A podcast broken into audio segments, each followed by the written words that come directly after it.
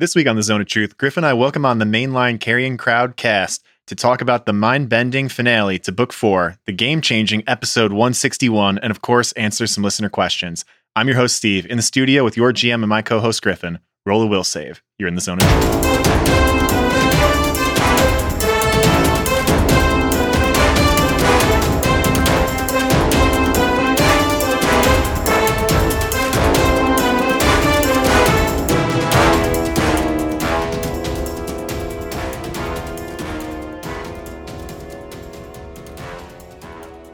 And we're back.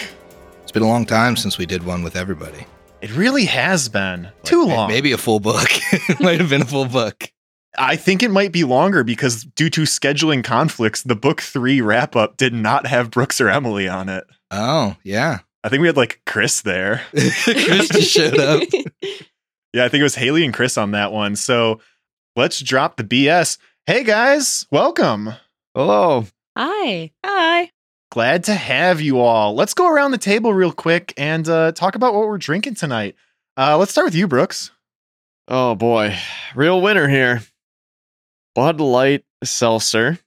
Real kind of wild card in terms of all of their flavors. This one indeed uh, lives up to it. Maple pear. I have no positive words. I have words. Pear is surprisingly good. The, pear, part's good, part. yeah.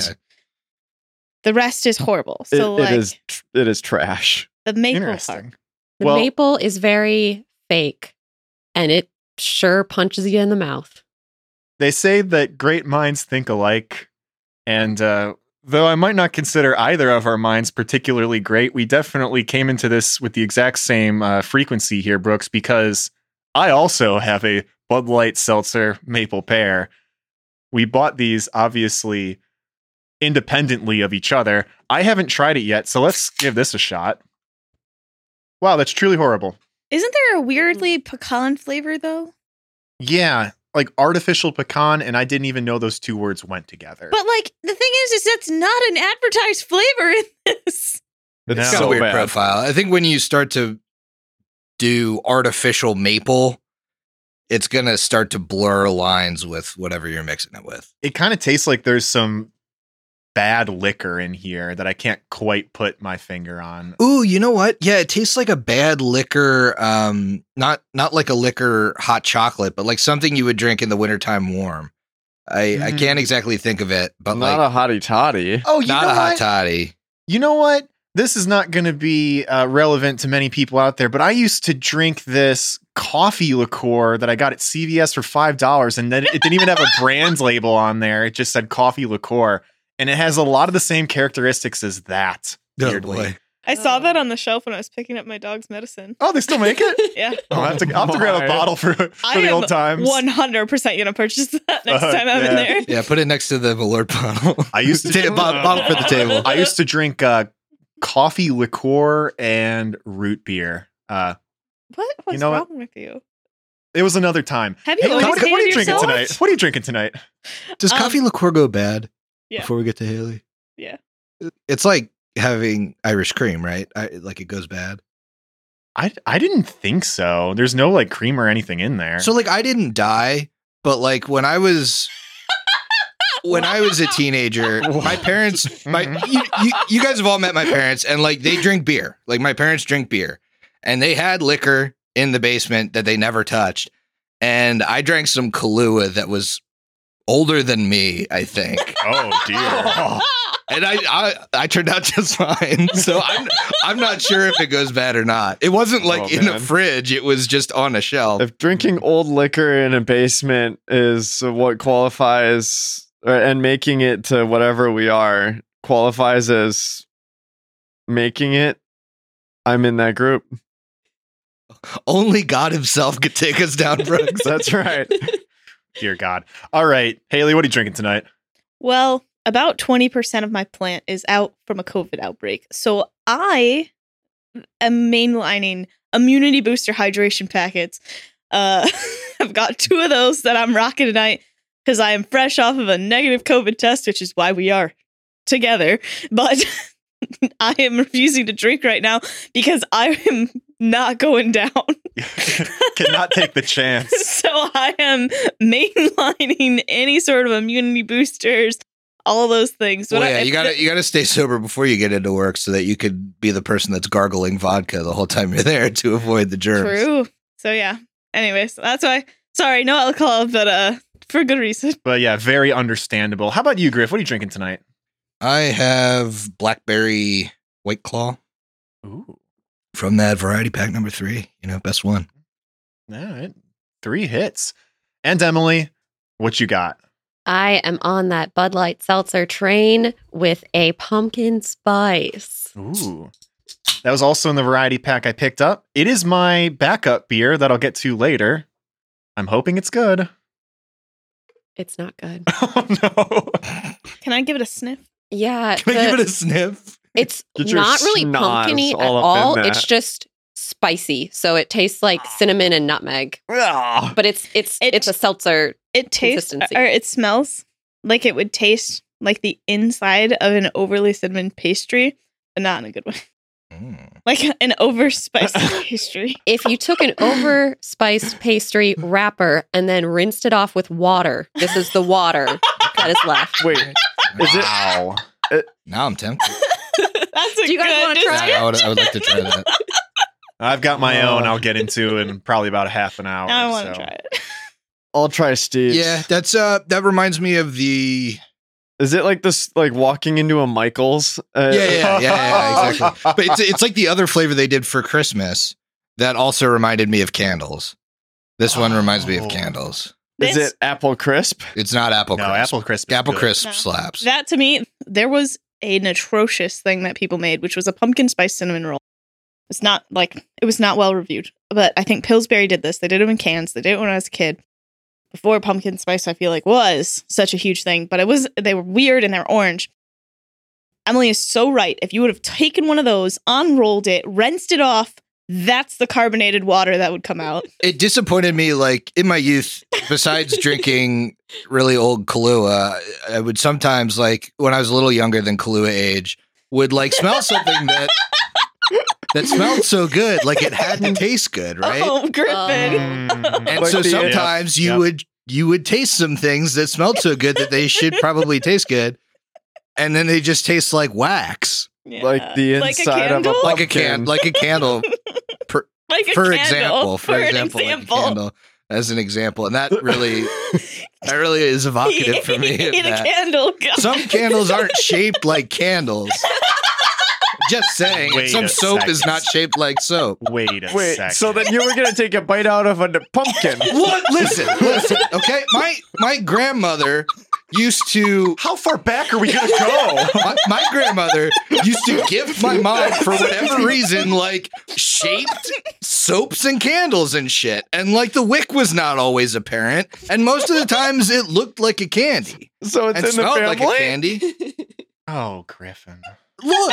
You- i'm just saying you can get confused by these things. At a certain point in time in everyone's life. I didn't know I needed to hear this story today, but I really needed this. you get confused. At a certain point in time in everyone's life you get confused by something that smells like it should be food and is not food. And is shaped like food and looks Mm. looks like a delicious bonbon and it's not and, and that's what that pumpkin spice seltzer reminds me of God, I hope our kids survive one day. I hope those candles are gluten free. So anyway, the next thing we usually do in this program is talk about what everyone's been up to for the last little while. Emily, how about you? Well, I have two things. First of all, I've been learning to play golf. Been super fun. I'm really bad at it, but it gets me outside, very distanced. So I've been having a good time with that. And then more of my suggestion for something fun to do at home is a video game I started playing called One Shot. It's an indie puzzle solving game that it came out a while ago. So, not breaking any news here, but it's super fun. I don't want to say too much about it because I didn't know much going in, and it was a little trippy and interesting because of that. Uh, but one fun fact so, It's called One Shot, and when the game first came out, if you exited out of the game without being at one of the save points, next time you logged in, it loaded a screen that said you killed the character and you had to start over completely. That's since been amended. Gaslit by the game. Yep. It's your fault. You only had one shot. One shot. All right, Griff, what are you doing? Uh, Haley and I started watching Hunter Hunter. Ooh. It's uh, pretty good. And then I like found out about a season in that like the dude that writes the manga is like George R. R. Martin slow Hmm. and is like having health issues and stuff. And so the common consensus in the community is that it's never going to get finished, Oh, which pisses me off because I've been really enjoying it. Well, hopefully they really stick the landing like HBO did, you know? yeah, Oh. right. Well, so also from what I've heard is that like how, as far as it is in the anime is still like a good story arc and kind of wraps it up a little bit. Obviously, it's not fully finished, but Mhm.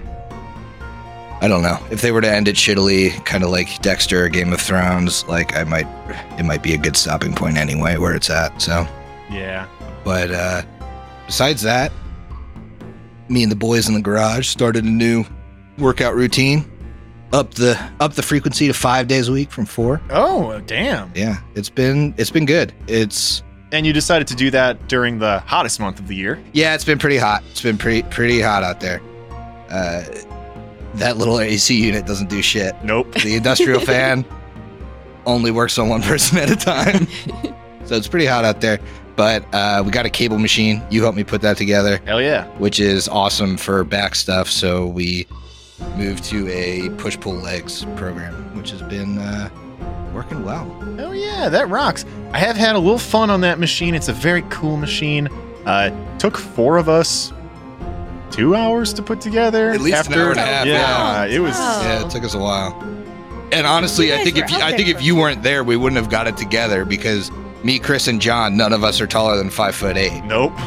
Nope. Needed a tall boy. we needed you to string the the cables through the top of the pulleys. We, I remember when we got that started, like it was towards the end of a Friday, and I think you started it by yourself with the intent of like building it in a half hour, and then by the time you were done, everyone was going to come over to work out. The hubris there. The hubris, yeah, Uh, yeah. It started at around like four fifteen, and you guys were coming over at five, and I got like four steps in out of twenty five. well, I mean, just unpackaging the thing took me a half an hour. yeah, it was a lot, but it's paying off. Yeah. Um, as for me, I don't know. I saw Breaking Dawn Part One again, so that's pretty dope. Again? Yeah, it's the second time through. Um, probably be watching part two this weekend, so got that to look forward to. How about you, Haley? My hobbies have kind of continued to stay the same, which is, uh, you know, reading and listening to books and then watching anime. Hasn't uh, changed much, as you heard from Griffin. The most recent is Hunter x Hunter. Now, um, I have a ton of stuff planned, um, but as uh, I do, I've been way too focused on debating whether or not I should do those things, such as get super invested in Stardew Valley for, you know, a month or not. Great call. Would highly recommend it. Yeah, Stardew uh-huh. Valley is amazing. I'm sure. I'm sure it would be great. See, that I already know it's going to be a hyperfixation and it's going to be the next month of my life. So I just, I'm, I'm balancing right now. What is going to become my next obsession? I really just don't know yet. I've also been, um, I've had the same, I don't know, 25 items in a shopping cart and haven't, uh, keep debating on that too. So I'm, I'm, I'm in a weird state right now. so a lot of tentative hobbies coming up, but right now, All right. Well, we, I guess we'll look forward to an update there. See what you pull the trigger on in that shopping cart. How about you, Brooks? What's going on in your life? Oh man, surprise, surprise. A ton of golf. I love my golf. It is quite hot out, but I suffer for the things that I love, uh, including inviting Emily and playing with her. No, I'm kidding. It, it's been an absolute dream uh, to watch Emily learn and being able to play at least at least one time, and it was just a ton ton of fun. I really like it. It's therapeutic in a time uh, that I desperately need it. and everything else just kind of falls away, and all you do is hit the next shot, and that's it. But uh, other than that, I am quite into a video game called Dorfromantik. Excuse me, what? Is that Yes. is that D O R F? Yes, D O R F. That's not what I thought. Dorfromantik. um, Explain. It is uh, not at all what you think it is. It is a strategy building puzzle game. And you have these hexagon tiles with resources on uh, a random corner or a random edge. And you build out this this village with trying to make the highest score possible by combining resources and so then you end up uh, like putting all the tiles together. I love it. It it is just uh, peaceful. Hell yeah, man. That Sounds a little board great. gamey. It is. It reminds me of Catan or something. the tiles are very similar to Catan, but the concept is very different. You're placing the tiles in order to combine resources, but then you have to think about the tile or the edge next to it might have a different resource, and so then when you place another tile, you have to look out for that other resource to match. Uh, but yes, it, it is pretty board gamey, but it would build a massive map. I think you'd like Terra Mystica. It's a board game I have that seems kind of similar to that. It's like each person picks a race, and each race is good at certain things and is better at uh, better at cultivating different resources. But you each start at a different point on the map. And Okay. Expand from there, and you have to worry about those concerns too. Where it's like, okay, well, I need to like terraform this spot before I can place a tile here because like my race is mermaids and I can't live in a desert. So I need to like Mhm. terraform it, but then I can get whatever resources were in that spot. Nice. Is that similar to or the same company as Terraforming Mars? I don't know if it's the same company. I have Oh. Terraforming Mars too. Yeah, I don't know if it's the same the same group, but Interesting. I'm I'm very willing to play. Well, we will mark that down as a game that we want to play someday when we have free time again. But anyway, let's move into the main meat of this episode. So basically, this is kind of our book four finale spectacular. We're not going to go through the entirety of book four. Griffin and I have been doing periodic updates here on the Zone of Truth as to what's been going on in the story, talking about stat blocks, things that have happened. I really want to focus today on episodes 159, 160, and 161 because some really, really crazy and important stuff happens there. So, episode 159, pretty wild. But before we get into that, I do got a listener question I want to just kick to people. Coming from 10 Lawn Gnomes. How are you holding up? I'm holding up okay. Tumbe made it out. He's a sad boy now, but, you know, I'm okay. How are you doing, Emily? Oh man, going through recording these episodes and even right after, so stressed. Like it took time for me to unwind and decompress from all these episodes. I was doing a lot of stress knitting, maybe even lost a little bit of sleep. I believe it. Griffin. I feel good. We're done with stupid Eldritch horror shit. Now back to the good part. now back to vampires. Hell yeah. All right, Brooks, how you doing? Relieved, but not out of the woods yet. Very fair. And I saved you for last, Haley. How are you holding? Denial is a really good emotional state for me. You carry it well. I'm doing. I mean, like I'm doing great because nothing's wrong, nothing's happened. I don't even think we've recorded these episodes yet. All right. Well, 159, Dome Minion of the Black. What happened in this episode? So it starts off, the party's buffing up, and we can hear Lyra singing through this portal, Oda Yunga style. The dome contains a lab with views out to Lake Encarthan. We have two operating tables that are present with fluids being drained from Lyra into the man we believe is the Dark Rider, who we've been pursuing through the end of Book 3, or rather, since the end of Book 3. But the thing about him, he's got this head that looks like it's about to burst. We got a Neh-Thalggu in the room, three undead scum, and a Leng Ghoul. The Leng Ghoul does a little bit of a monologue up at the top, and combat begins. So, right away, my first question is for Griffin Who is actually in the room in the book? So, remember when I said I swapped the Dominion of the Black for, uh, or I swapped them in? Mhm. So it used to be their enemy, the the old god cults, who are also aliens, but like the other side of the same coin. And so all of the Neh-Thalggu were Mi-Go Okay. in the book. And so there were like four Mi-Go surgeons in this room. They are each like CR6. Uh, Neh-Thalggu is a CR8. So little different. Um, but anywhere you saw Neh-Thalggu in this book, it was swapped from Mi-Go. Any anytime you saw anything that wasn't a Mi-Go besides Ogogol, swapped. Wait, Ogogol's original?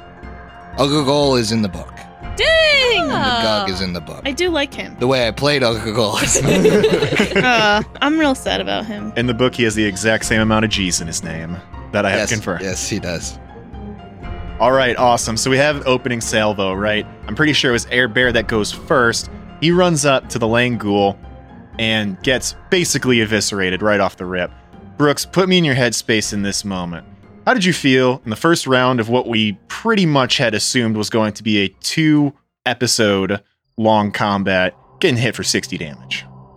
Um, I mean, as you walk through that, in my head, I'm having the same reaction. Just a lot of okays, okay, okay, because like it was just hit after hit, and it was just damage coming, and it was like, oh boy, all right. So, Air Bear is a better tactician than I am. I got excited as soon as I got up there, got all that damage.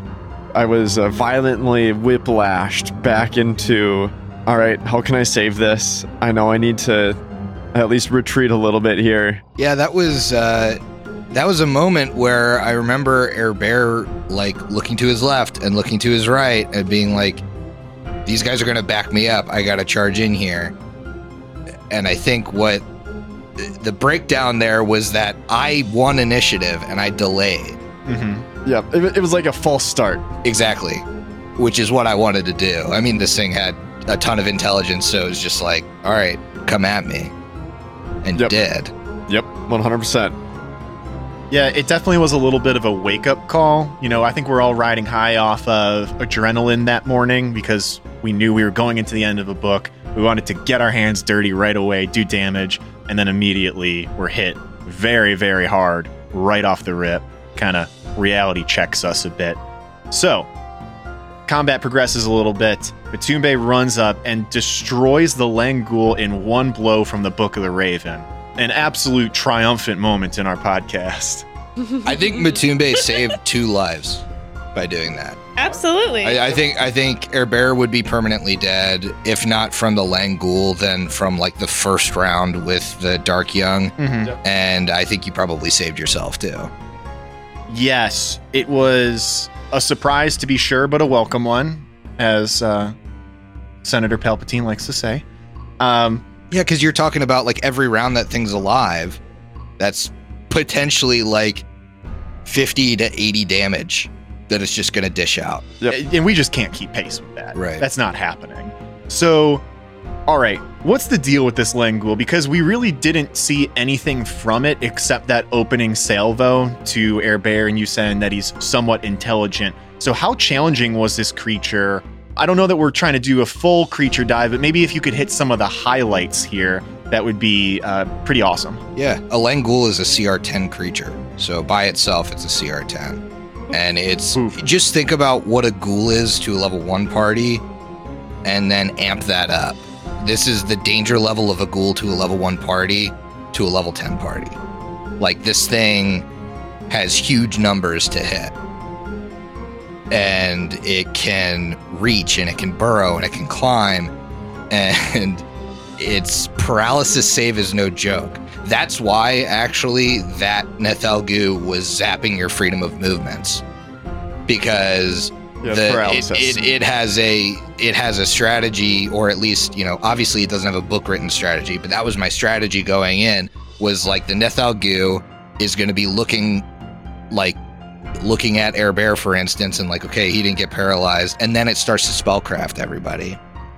So to work in tandem with that Leng Ghoul, it's like, okay, well, I know what this creature does. This is my boss. I know he needs to paralyze people and then coup de grace them. Mhm. So he's just taken away all the freedom of movement. But uh, yeah, the terrifying thing, like eight attacks of opportunity around, just like nasty. And its saves are great. I mean, it's uh, it couldn't fail that save on anything but a one, and obviously rolled a one. Yeah, I think uh, DC 14 is the check, and the only thing can at, at that point can be a natural one, Mhm. and it worked. Yeah. Really exciting there, though. I, I it was very validating feeling. It's kind of like Pharasma's playing a, a tactical game there, where she's looking down at all these pieces and forgot that something was in play. Dude, that and then was like the- the book comes back online, and she's like, "Fuck, let's destroy an undead with it." That was the coolest thing too, because I forgot that I had started describing, like I described, like you know, you see the butterflies like flying off the book and shit, like before I rolled the natural one. yep. so I'm like making it this big epic hit because I was like, oh yeah, it's like his first hit with this book, and then it's like kills a CR10 creature immediately. And by the way, that was not flubbed. Like Emily looked in the tray. We got confirmation there. Mhm. Yeah, I mean the thing had the thing had like 130 health, so it, it's not super easy to take down. No, not super easy at all. All right, so next up, I've got a little highlight here. We have Eclipse flying into the air as she is wanted to do and slaughters three scum ghouls. I think at one point I was taking notes and I wrote down Eclipse kills a ghoul. Eclipse kills two ghouls. Eclipse kills three ghouls. That might have been in one turn, if I remember correctly. It was.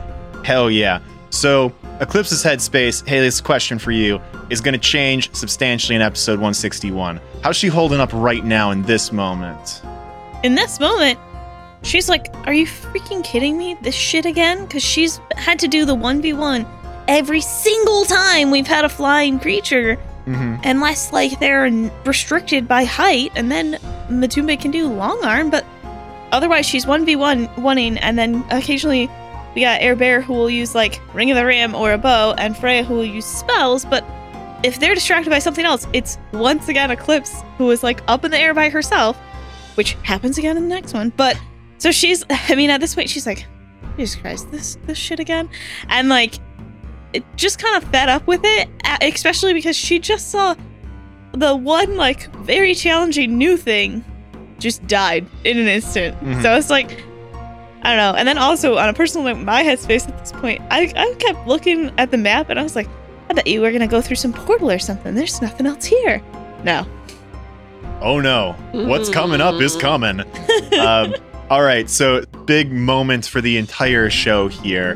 Lyra's influence is broken. She is actually being used against us the first couple rounds of combat, but I believe it was a Matumbe protection from evil allowed her to re-roll, and she was successful. In fact, in that moment, I thought that it was a failure. So you can hear a lot of disappointment in my voice, but then you guys are like, no, that was a success, and that enchantment is broken. So Griffin, Emily, behind the scenes, what's going on here? Had you guys been talking ahead of time of what Lyra might be looking like, how she might be mechanically built?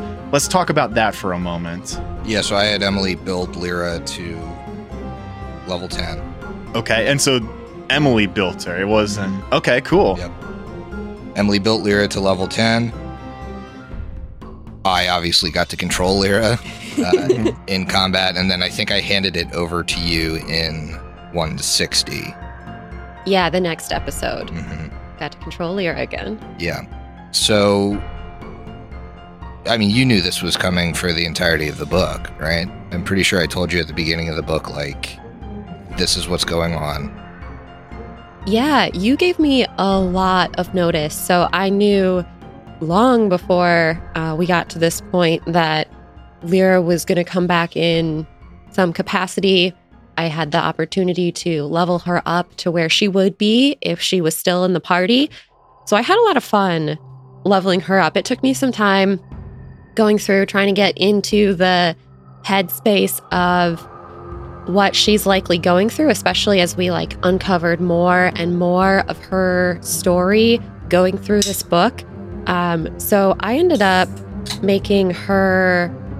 She is still an Oracle, but I gave her a prestige class. Ooh. Yeah, I First took- one for the show, I think, at least PCs wise. Yeah, I think so. Mhm. Uh, so I gave her for her uh, eighth level the Harrower Prestige class. I felt like that was a good build for where she was going right before she died.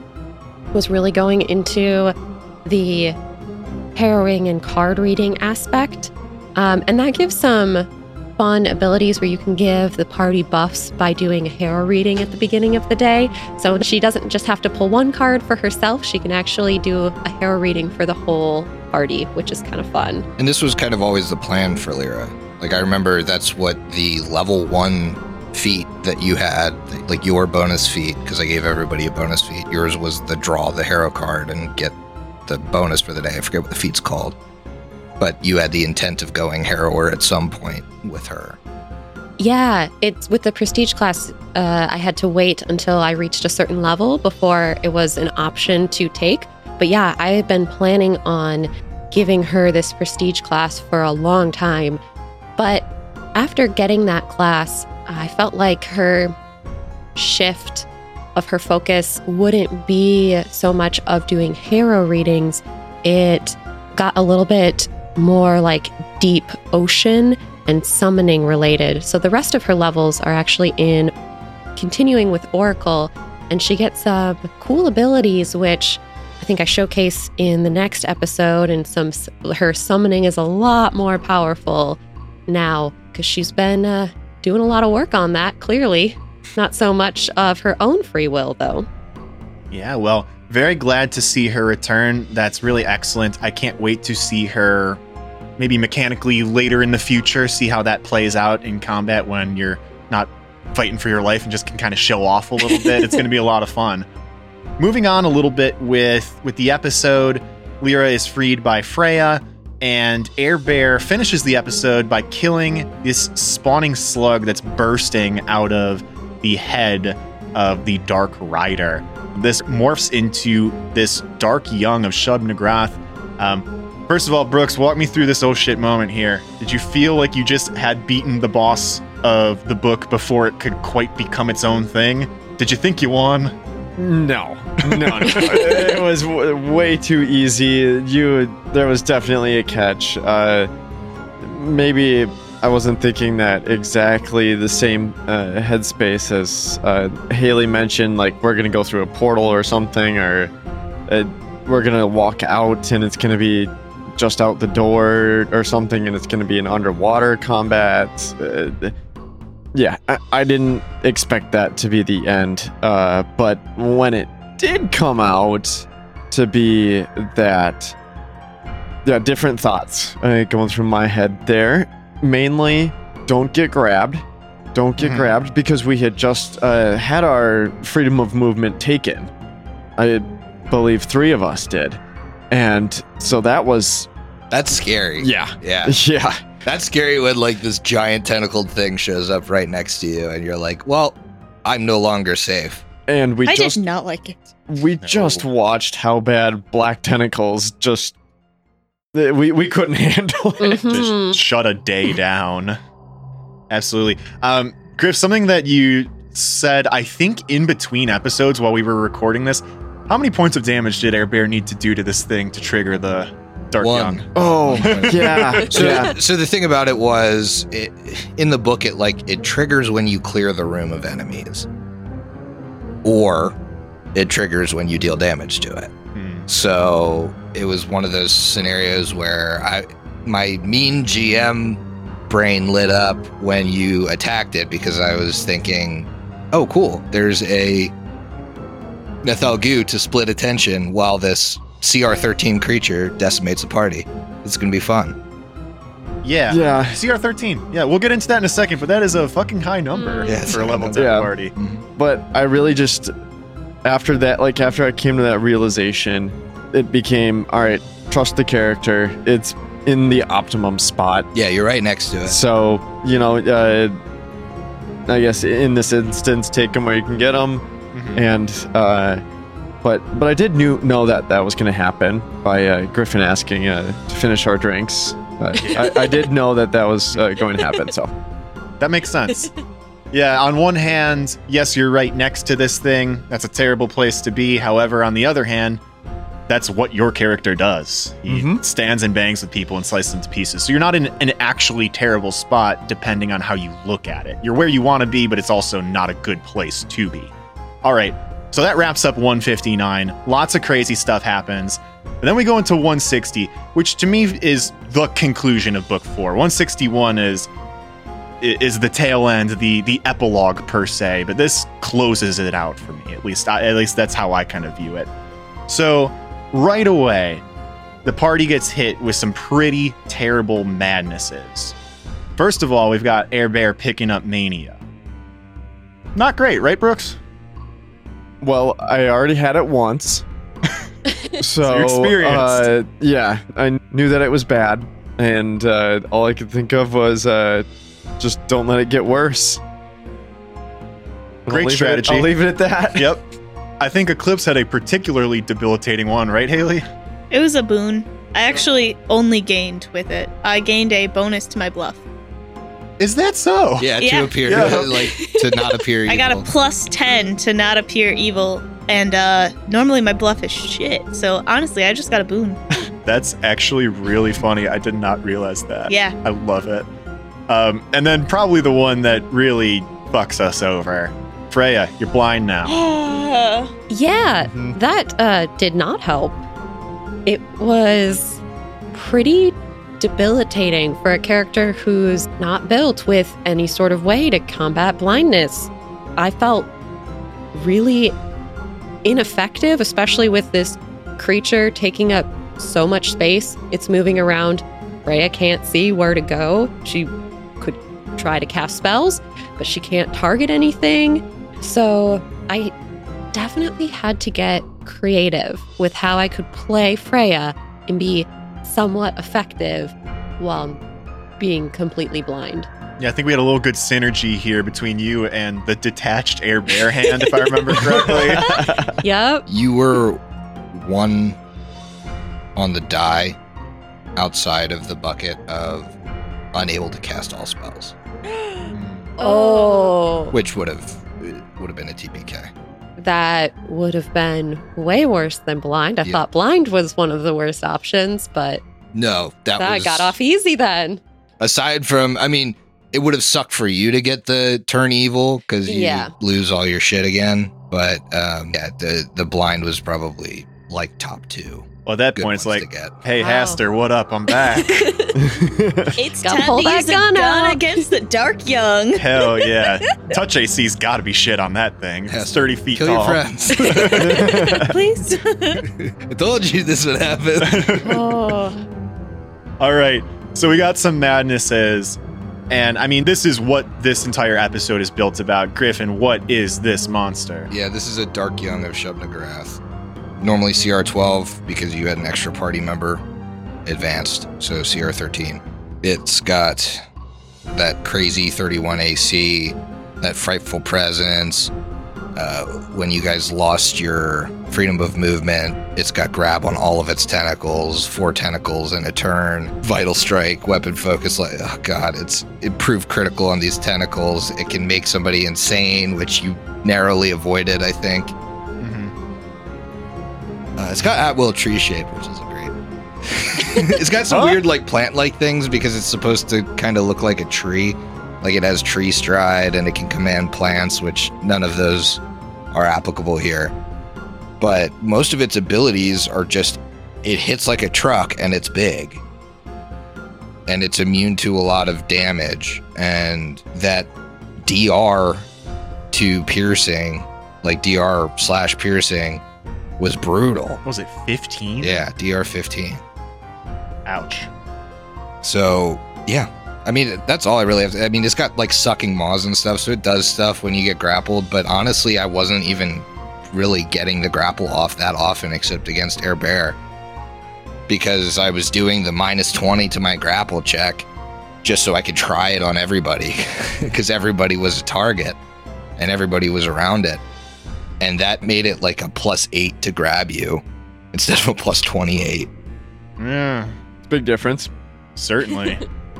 So, really, just crazy creature written for this book. I mean, not as an advanced creature, it's a little bit easier, but yeah, an extra full caster on your team. So, All right, it's at this point in the episode where I'm going to crack into this Bud Light pumpkin spiced hard seltzer.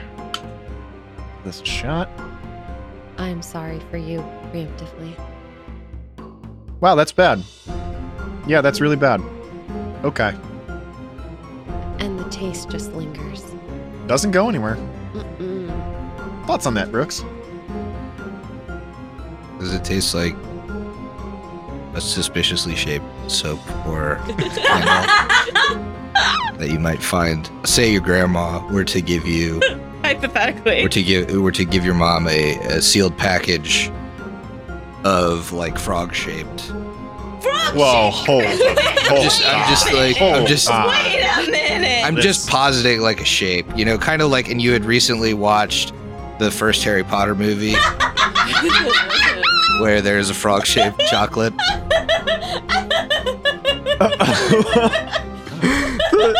the, the, the dots that connect that are so clear, but so very wrong. and like and like say say those candles had like a a candy smell.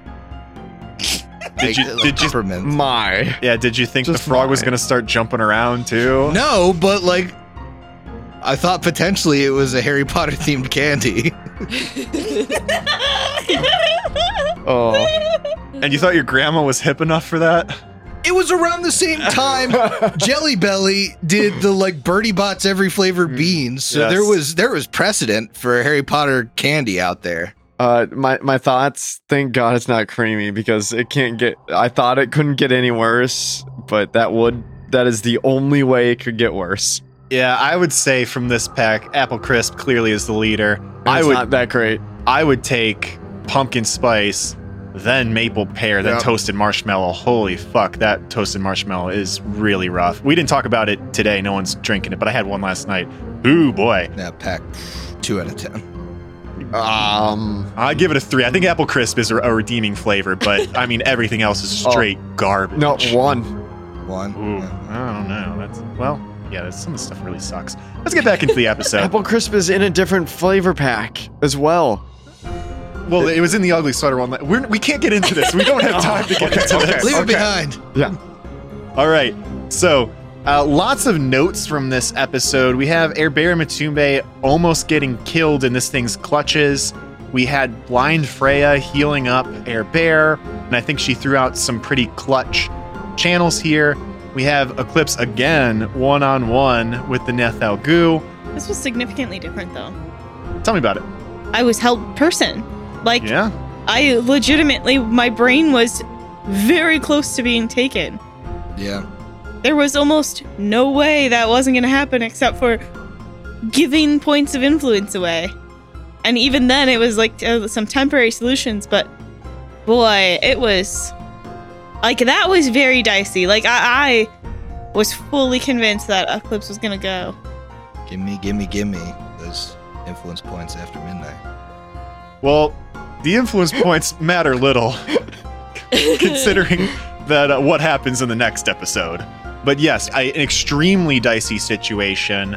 I think we saw an Azata showing up from our friend Lyra, doing some help. What else do I got going on here in episode 160? So we have Air Bear slaying the creature, and both Air Bear and Matumbe seeing visions of Shub-Niggurath through space as the dome begins to crack and water begins to flow. Now I want I want to make this 100% clear. That is not visions. You saw the elder right, god. right. It came to the material plane. The world nearly ended right there. That is terrifying. Had you lost the combat, we probably would have just ended the show. Because the world would the have world ended. would have ended. which Man. means uh, everything, everything done. Wow. Well, refund the Patreon money, I guess. We're done. Roll Call- into the next adventure. Call it a day. That whole universe. Sorry, book four took a lot out of me. now We're done. Man, the whole universe. Uh, yeah, our whole cinematic HLP universe would end. We'd have to go back in time. I was say any other APs that we do would have to be uh, set pre Carrion Crown. Stoker is still safe.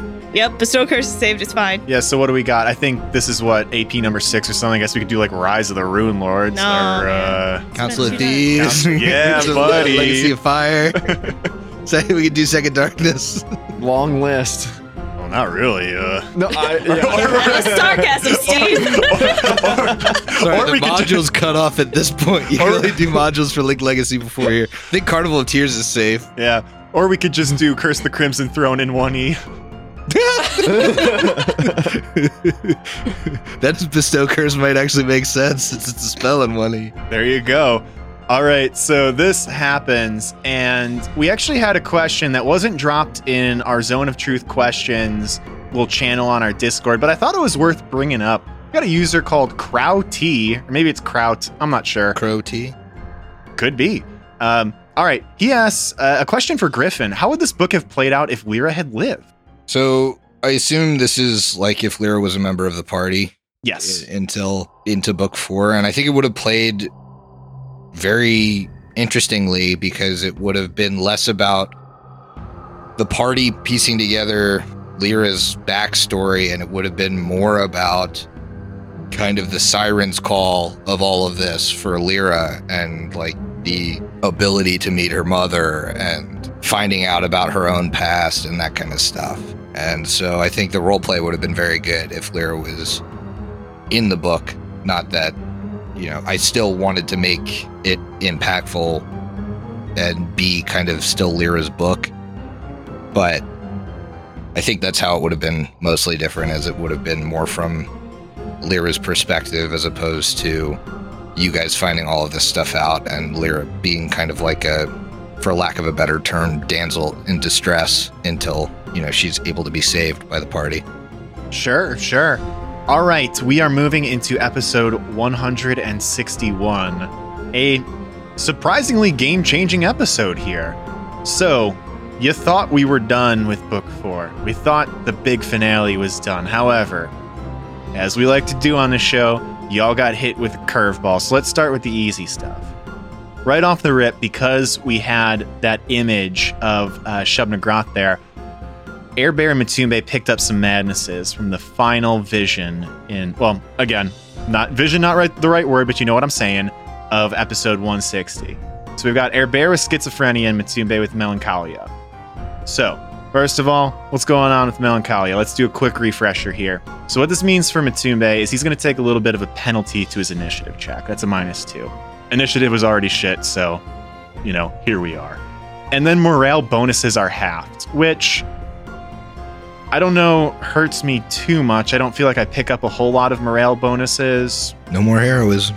right on the regs, so I don't really use that anyway. I gave it to Air Bear last I checked, um, or last I had it. So Inspiration isn't a morale bonus, right? It's just like a. no, I think that's just an extraordinary ability. I actually have a team based sheet open, so I'm going to click on that right now. I wouldn't think it is. No. But sometimes things like that have weird types. Is it like an insight?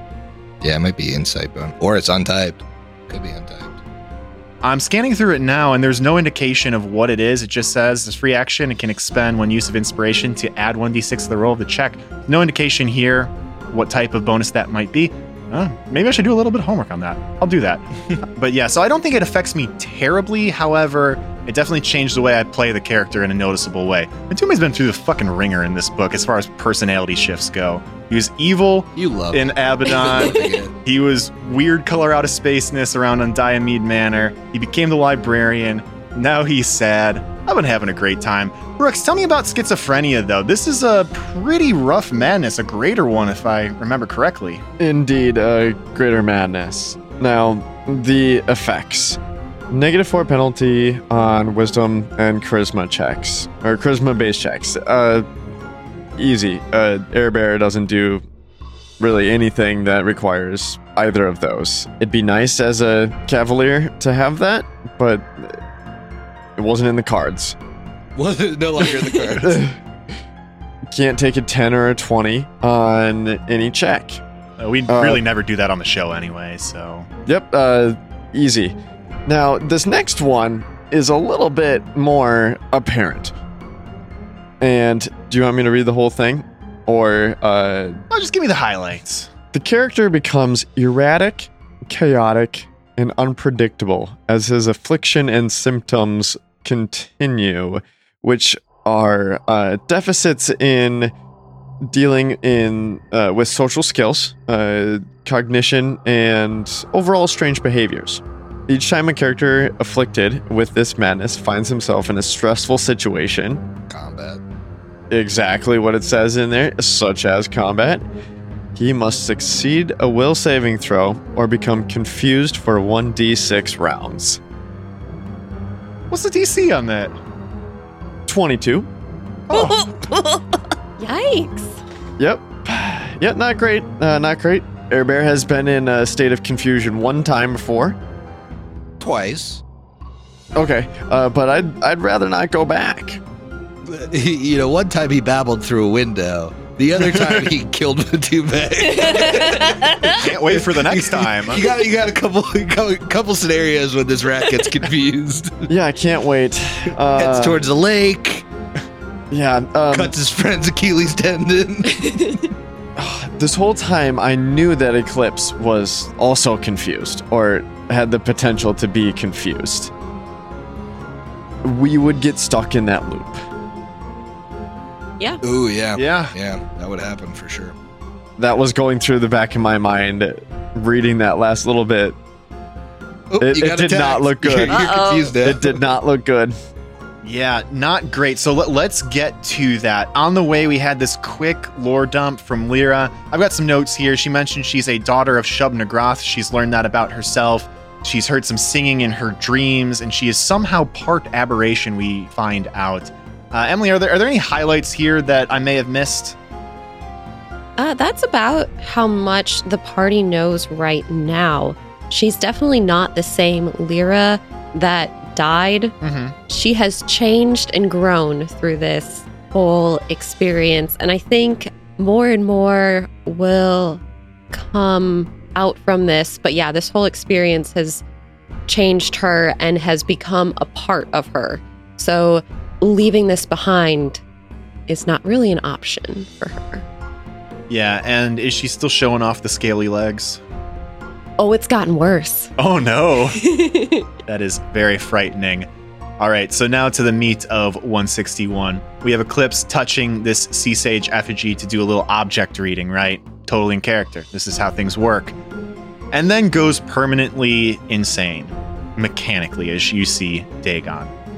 So, Haley, walk me through what's happening in your head, IRL, in that moment. How are you feeling? I mean, you would have heard it on the episode, but I immediately asked, Am I dead now? Because I have known since I got this ability that at some point I was going to touch a cursed object. I had this gut feeling. I was like, man, I barely ever think about things before I do them, and Eclipse doesn't either. I'm gonna touch a cursed object. I assumed that at some point I'd put on some ring that I can never take off or some, something. Not this. So yeah, I thought that was it for Eclipse, and then I got to the point where I needed to roll for my points of influence, and then in reality, Lopper took us up on that bargain we made. Yes. So I'm going to pivot to Griffin here. This bargain was something that took place earlier in the book that I think a couple of us may have forgotten about. So, can you give us a little refresher there on, on what happened in the past and, and why you brought it up now? The Lopper was supposed to take control on Undiamede House, Mm-hmm. and he offered Eclipse a deal. That was if I leave you alone right now, I get to take control whenever I want. No questions asked. You have to hand over control, which she agreed to. So he didn't take control. So I have that as a GM in my back pocket. Yep. And when you saw the insanity come out, you're like, I gotta pull it now because she's losing control. It was a, um, I think it was in character for the Lopper. The Lopper doesn't hate Eclipse. Mm-hmm. uh, the Lopper doesn't hate Matumbe anymore. The Lopper is generally okay with the party like proceeding because it keeps his body alive Yep. right now. And he literally saw Eclipse starting to kill herself and was like, "Well, I'm fucked if this happens." Um, and I have a I have an oh shit lever that I can pull right now to fix this situation. So he did, and then obviously, as we will talk about in a minute, uses that to gain greater influence. Yes, I, I just want to reinforce with the people listening at home how dire that moment actually was. So, by now, everyone is well familiar that insanity is just permanent confusion. So, you're either going to kill all your friends or kill yourself within like an hour. And where we were, we had Matumbe and Eclipse right up on top of this object. Matumbe had like 11 health left. Had Haley rolled high enough, attack your friend, she would just one shot kill Matumbe. Done. Then, as Brooks alluded to earlier, you've got a character that also in stressful situations is likely to be confused. So that's a potential feedback loop between the two of them. Your healer's blind, and then you have Lyra, which is who's also probably not doing hot at this point. Yeah, I remember Emily asking if like Lyra could use her summon. And like that is a strategy, but that's not a strategy that lasts permanently, right? Yep. That's a strategy that bides your time for two minutes until Yeah. you're out of spells. So Yeah, real tough stuff. it's it seemed like it seemed very me being a hard ass and being like, no, you made this deal, I'm doing it. It wasn't But- a hard ass thing. You saved my ass. but I kept the party alive with that decision, which I stand by that it's a lot of people like to say like it's what my character would do. Like I think that is what the Lopper would do. Yeah, I mean, he's been developed a lot over the course of this story. I do have a hard time believing he would let something like that happen, especially if he has that card in his back pocket. It felt very in character. And uh, we're all thankful it worked out that way. So, a couple notes from the middle chunk of this episode here. We did find out that the Dark Rider was supposed to deliver this Sea Sage effigy to our friends, the Dominion of the Black, in exchange for the Book of the Raven. He was supposed to take it to Caliphas per initials AA. I think we all know who that is. And clearly something fell apart. He was betrayed by the Dominion of the Black or something. This is that political struggle that's been happening between these two organizations that clearly has not worked out. The deal fell through. After that, we all grab those human brains that are hanging out in the jars, including everyone's favorite, the mayor, recent new NPC favorite. Eclipse is over there casually knocking over scum brains, which is a fun little insight into what's actually going on. But still somewhat in character for Eclipse, a little bit. So like it's not a, a true tell. Wouldn't be shocked if Eclipse just did that. hmm And as we're returning to the surface, Eclipse disappears. We've got a lot of stuff that happens really quick then. The rest of the party makes it to the surface. We talk to Horus for a little bit. There is a scry attempt on Eclipse, and all I think we find out is that Vance left the water and heads off into the forest and is long gone. Yeah, you like fail the attempt on Eclipse, but still see the Lopper. Mm-hmm. The one time Eclipse can get a good save. I know. yeah, I, we really could have used that a little earlier, but okay, here we are. The team ends up spending the night at Horace's place and levels up. I, for one, have not completed my level up. It's going to happen, but we'll see what I'll do with Matumbe. I'm sure this is stuff we'll talk about on the actual mainline show, what people's level ups actually look like. And now we're starting to get into the end game of the episode here. So a lot happens in the last five or ten minutes. We have a very tense exchange between the Lopper and Eclipse. Lopper is given full control over Eclipse's body to keep her from killing herself. Because effectively, that is going to happen if you are by yourself in the woods with insanity. You don't have damage reduction, you're going to kill yourself. What I've got written down is the two of them, in some way, shape, or form, are going to fix her and then see her family so Vance can get a new body. Haley, so talk to me about your and Eclipse's headspace during this conversation, which was completely impromptu. We didn't stop the recording to think about what was going to be said or anything. This is something that just happened. So, how are you both doing during this interaction where effectively, for the time being, this character is leaving? um, emotions were high, but again, I'm in denial, so Eclipse is gonna come back. No problems there.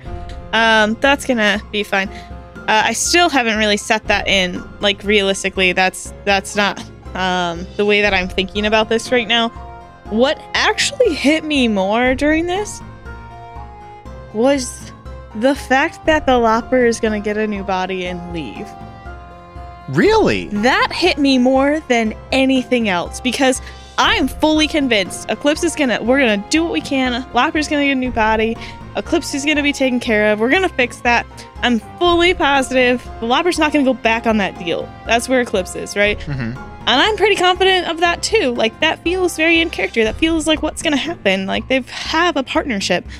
I'm actually, I'm like more upset that the Lopper's going to leave forever. Like that is a core component of my character. That's, I mean, like, I don't even know. I think I even said in the episode, like, I'm gonna miss you. Like, I don't even know how to process that. Like, Eclipse has had, he's been there for a long time. Yeah, that's like a good friend of yours just out of the blue saying, "Hey, I'm gonna move away." Yeah. That's tough. and it's it's making me truly think about what what does that look like a lot of the stuff that i do are lopper abilities i mean a lot of stuff that i do Mm-hmm. a lot of stuff that gets me out of tight situation. Lopper um he's been with me since book one. The only spirit that is actually prevalent often and talks randomly right? Mm-hmm. that's what's hitting me more because i mean i don't know i have full confidence that eclipse is gonna get out of this somehow. And if she doesn't then then i'll start you know the tears for that. But um, for now i have full confidence that we're gonna get eclipse out of this but uh, like i don't see how way how i'm gonna get out of the lopper being gone which is a different feeling it truly is it's like a part of me is gonna be gone he's the reason that i became evil he's like he is the reason for a personality shift. He's a reason for a lot of things. Like Eclipse is a different person without him. Yeah, it is funny that you bring that up because that was not my takeaway from that conversation, but I totally empathize and understand. That's really difficult. You're losing Yeah. a, a not only a, a core mechanical piece of your build, but a core emotional and spiritual piece of your character. That's tough. Yes, and also like I don't even know what I'm going to do. Like I, I will have to talk to Griffin about this, obviously offline. But oh man, like that's one of my implements. Like as an occultist, like I can't use my implements without him. Mm. And so that means goodbye fly. That means goodbye all of my strength bonuses. That means goodbye damage, right? Like this is huge. Full base attack bonus. Yes, goodbye full base attack bonus is huge. It is oh the the weapon man like changes that I can do like to Bane gone all of that gone. So mechanical like loss there corruption aside, there's mechanical bonuses that are gone, eh, but also just like this is the one person she can turn to anytime, like all of the time. So, I have a question. I think you're getting ahead of yourself a little bit. Where do you think he's going to get a body from when he's going to visit your family? No no no no. Yeah, that actually is a really good question. That No, was no, one no, I was no. avoiding, but sure, yes. I, I understand. I understand what you're saying. I understand what you're saying here. Uh, but but we're gonna have we're gonna have to make an understanding. Again, um, denial may be in place, but uh, we're gonna have to make an understanding. I don't care. I can kill someone on the side of the road. I can find someone. I don't. Eclipse does not care who she's gonna kill, or like find somebody. It's a pretty remote forest. There, there's no ways to go. We gotta travel. you got some space. You got time to figure this out. Maybe I run across another adventuring party and I can, you know, in the night kill one of them and shove the lopper in their body. I don't give a shit. Well, there you have it, folks. That is the, at least for now, last I imagine that we're going to see of Eclipse and the Lopper for a minute. What's left in this episode? Well, we have this kind of epilogue scene. It's a short moment, a little vignette where we see Backbreaker. That is the ship that our friends, the evil interlude party, would take around and Saw took when he defected, sailing through the shackles toward this place called Moon Isle.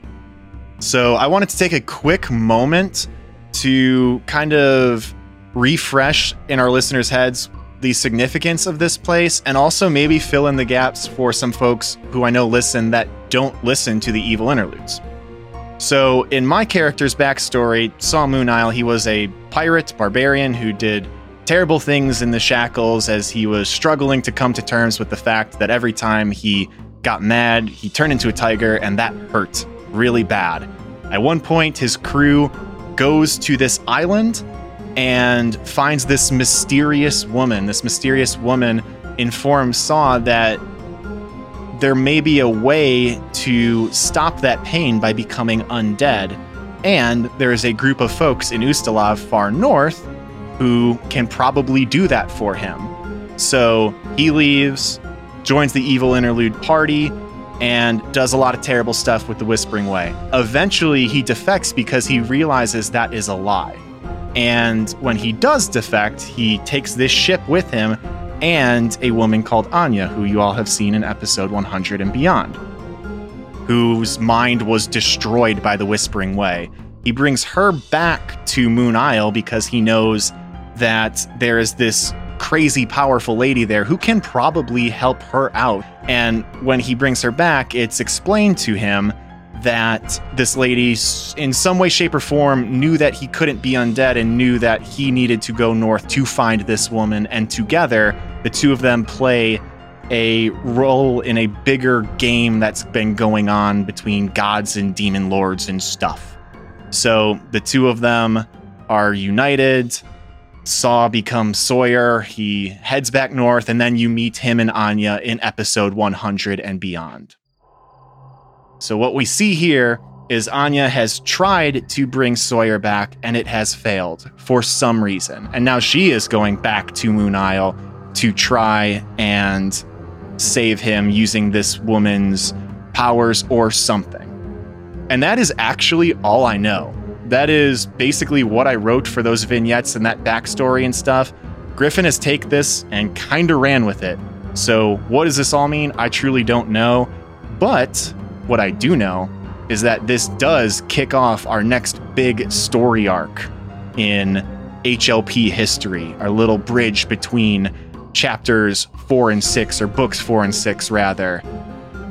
No, that's books four and five. I'm getting all sorts of excited. Um, Just skipping book five. You know what? Not that important, book five. But yeah, you're going to have to find out what it all means. We all know what it means. We haven't recorded any of this yet as of record of this episode. I just want to gauge for a table. How excited is everyone? Because I'm fucking stoked. I think it'll be fun. Hell yeah. Yeah, it'll be something new, something different. I'm really excited.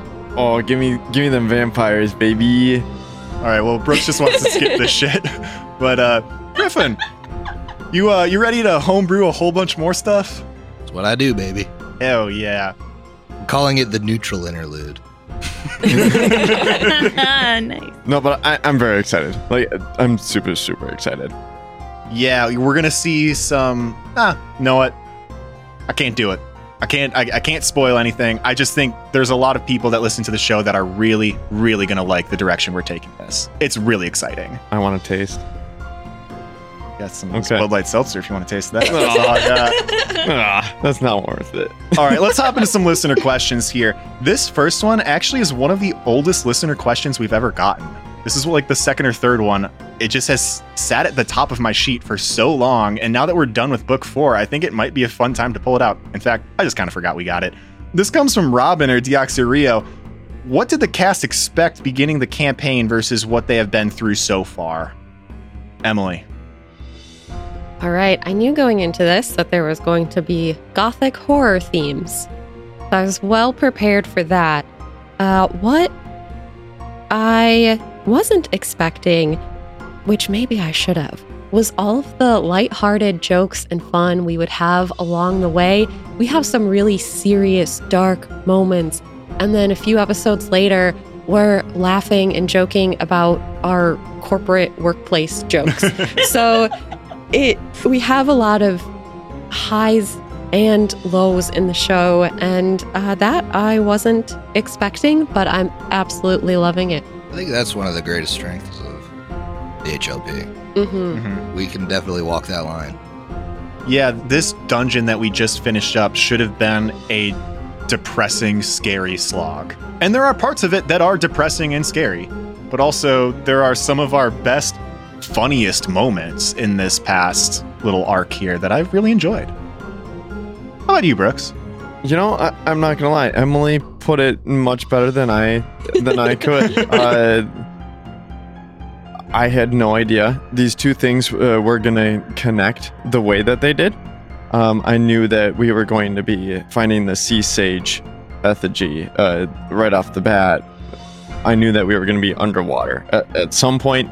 Mhm. When and where and how, no idea. Yeah, I will say that my expectations were definitely met from a story structure perspective. I think Griff, you did a really good job of tempering our expectations of saying, hey, there are six books. Each one of them has a unique theme. We're going to jump from book to book to book, and there's going to be connective tissue all the way through, but each one is going to feel very unique. So that's kind of how it has felt. Each one of them has had a very unique flavor that I've really enjoyed. I do also agree, and now we're starting to sound like a little bit of a broken record, but it's been fun to just kind of goof around while still taking ourselves seriously. Like, we all clearly care very much about these characters and the show and where the direction is going. I think you heard a lot of passion in Haley's voice just a moment ago about what might be happening with a character that's got some problems right now.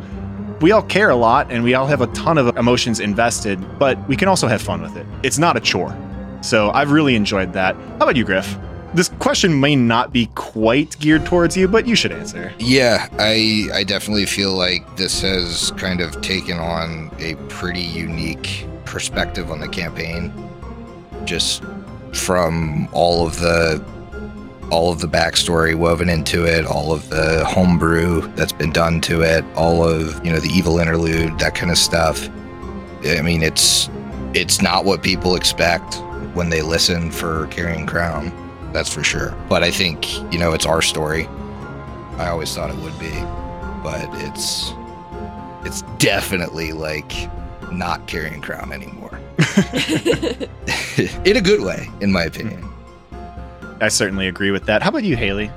I will say, uh, same as you, Steve, as far as what I expected. I did expect each book to feel different.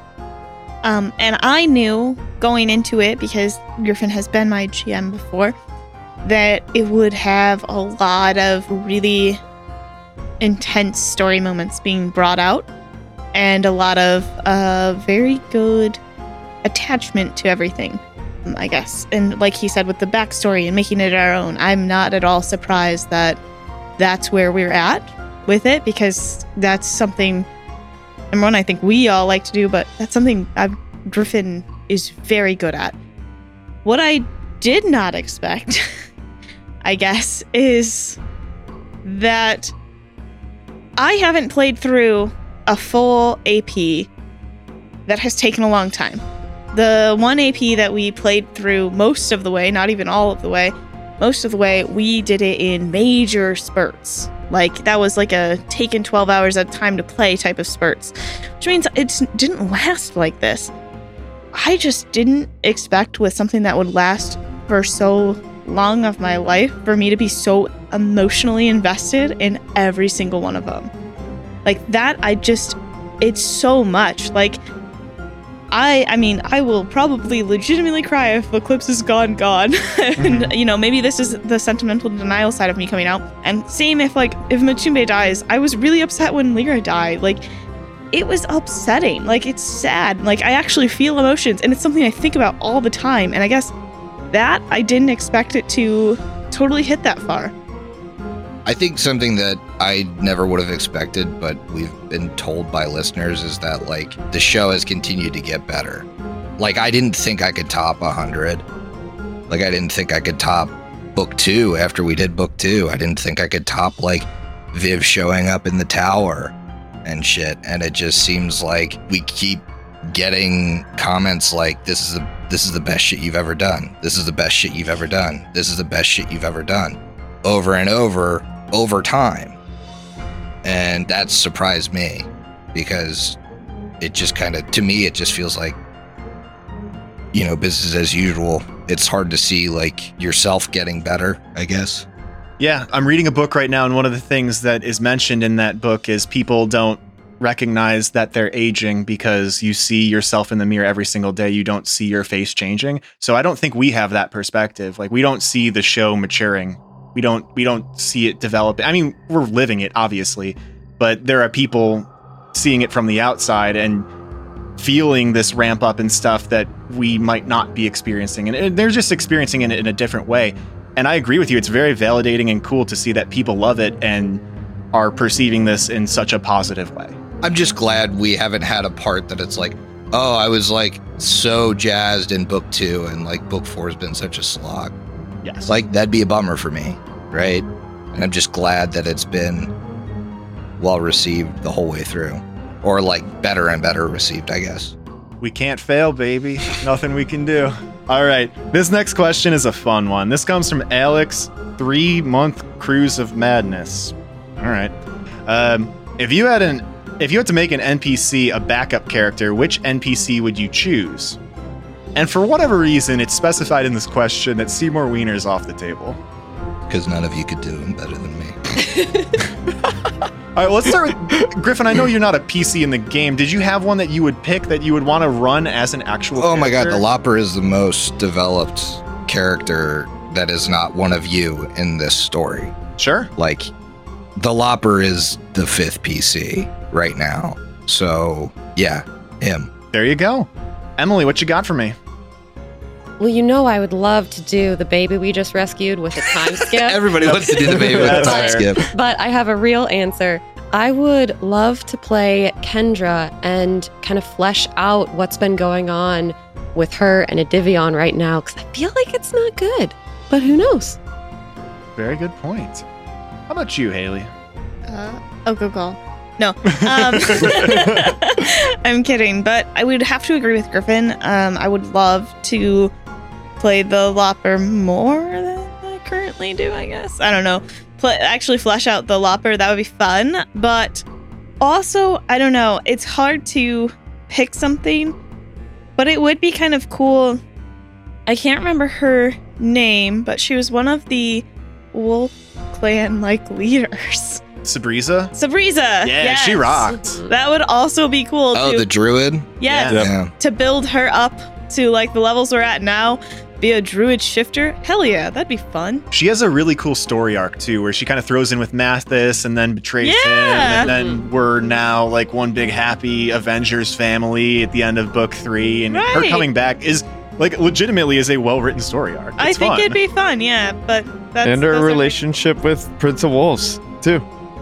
No, thank you. Oh, interesting. That's a little bit of lore that I was not aware of. A bit. I I don't think it's real, but all right. Griffin is nodding his head. She's like 25 years older than me. I mean, All right. is she a cougar shifter? We already established. we already established That's that there a is, quality there's a joke. love interest in there already. It's not Sabrisa. Shifts into a cougar. Holy shit. Um, all right, I'm gonna go next. I have got a creative answer that I cannot actually take credit for. Um, my brother listened to Pavlos and Pales, and he said that we missed an opportunity here to bring Geralt Senior into the game in that flashback. Oh yeah. Oof. So what? Gerald Jr. Who was Ju- well? Here was who was Ju- Geralt Junior's father? Gerald Sr. because it was a flashback. So I think that's my answer. I want I want Geralt Senior Oh to my show up as like a seventy year old wizard or something. Well, Gerald Jr. wasn't that old. I think he could. Oh yeah, I guess know. you could have you could have him. Uh, Gerald Sr. could be like 50. I'm gonna make him seventy. Bro- and uh, Brooks, I saved you for last because I do know your answer, and it is a good one. What you got for me? Oh, well, I'm actually going to need Griffin's help. The uh, goth poet from the Ascanor Oh my Lodge. God. uh, oh God. What It's like was name? Corvin or something. Yeah, uh, Turgsvor was his last name. That's a horrible ass. Yeah. yeah, Corbin Turgsvor, I think was his name. first choice for sure. Uh, next, uh, Poetry. the cou- the couple uh, in Ascanor Lodge that uh, were trying to hide that they oh, weren't. yeah, the uh, Marquesa. Oh, uh, and and the ranger, uh, the hunter, yeah. Uh, That's- and- but my I do have a real answer though. was that your your favorite uh season of HLP? Was the lodge? the lodge. the one about you? Yeah.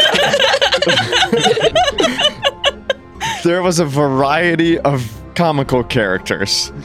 Uh, it kind of reminded me of like Knives Out or uh, Oh, what is it like Oh. Murder on the Oriental Express or whatever. That each character like on the surface doesn't seem too interesting or like doesn't have that much backstory, and then you like kind of get into it a little bit, and it is way different than what you thought. But my real answer would probably be Jasmine Phoenix. That's what Synthesis Summoner, very strong. Hmm. Interesting to pick a dead character, but yes. Well okay, well, we get to go forward or backwards in time according to That's, whatever. That's fair. Yes, yes. This could be a prequel. Gerald Senior could very well be dead too. So I, I don't want you to give you. don't I don't want you to give yourself too much credit. All right. Well, he didn't die on air, at least. he was another one of those tombstones, and that's why that's why Gerald Jr. was so interested in keeping the keeping the lawn mowed. God, that's fucking depressing. to to uh to like work at your parents' cemetery. Listen, the, the life of a Pharasman is a difficult one. No kidding. I can't believe your brother called out Gerald Senior. That's such a great idea. All right, so uh, we, I think we have a, a relatively quick one here. We actually kind of touched on this a little bit. This one comes from Fulgrim. So Griff, curious what you'd do if we ended up in a TPK. I don't think he's specifically talking about book four. Just it seems in general. This came Yeah. long before the book four finale. Would you scrub the recordings and redo that combat, or just try and work in new characters? What would you do?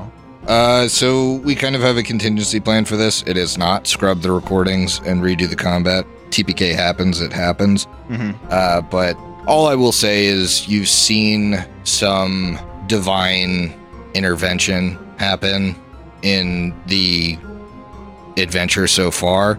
A divine intervention certainly wouldn't happen to save the party, but it might happen to to bring together a new party. Yeah, to save the story. Mm-hmm. I'm cool with that. Probably all there is on that. And anything else you wanted to add? Nah. Cool. All right, and this last question I've been saving for a very long time. Falcon Wolf asks, I've got a question. Will our favorite lycanthrope be brought back from death? And to that I say, find out in our next little vignette here, our next little story arc. Bickmer's not dead. All right, we'll watch. There's been a lot more fan art about Saw than there has been of Ikmer. Listen, Ikmer's Durstin's alive beloved. and well too. So but a lot more fan art of Saw than Durston.